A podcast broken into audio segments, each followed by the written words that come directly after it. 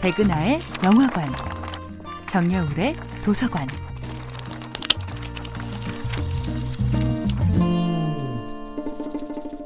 안녕하세요. 여러분들과 쉽고 재미있는 영화 이야기를 나누고 있는 배우 연구소 소장 백은하입니다. 이번 주에 만나보고 있는 영화는 피트 닥터 감독, 에이미 포일러, 빌 헤이더가 목소리를 연기한 2015년도 애니메이션 영화 인사이드 아웃입니다. 영화 인사이드 아웃에는 주인공 라일리가 잠을 자는 동안 꿈을 꾸는 과정을 마치 헐리우드 영화 제작 과정처럼 표현하는데요. 바로 Dream Production, 꿈 제작소입니다. 우리가 꿈을 꾸는 동안 보게 되는 그 많은 이야기가 사실 세트가 지어지고 조명이 켜지고 배우와 감독이 움직여서 만들어지는 한 편 한편의 영화라는 것이죠. 인사이드 아웃을 만들어낸 애니메이션 회사 픽사의 시작엔 스티브 잡스가 있습니다.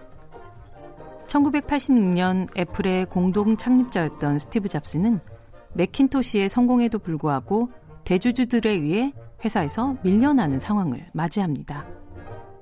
이때 천만 달러에 루카스 필름의 컴퓨터 그래픽 부서를 인수해서 독립시킨 것이 오늘날 픽사의 시작인데요.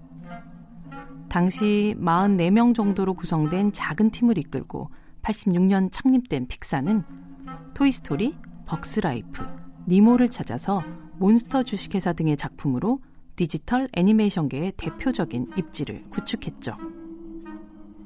그리고 2006년 디즈니가 픽사를 인수합병하면서 월트 디즈니 픽사 애니메이션 스튜디오로 재탄생해 업, 라푼젤, 주먹왕 랄프, 겨울왕국을 연달아 성공시키며 디즈니 왕국의 새로운 부흥기를 맞이하고 있죠.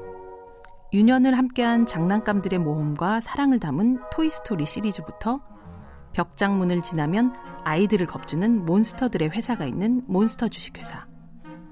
누군가의 실수로 지구상에 홀로 남겨져 700년 동안 묵묵히 같은 작업만 반복해온 로봇 월-E 그리고 인사이드 아웃까지.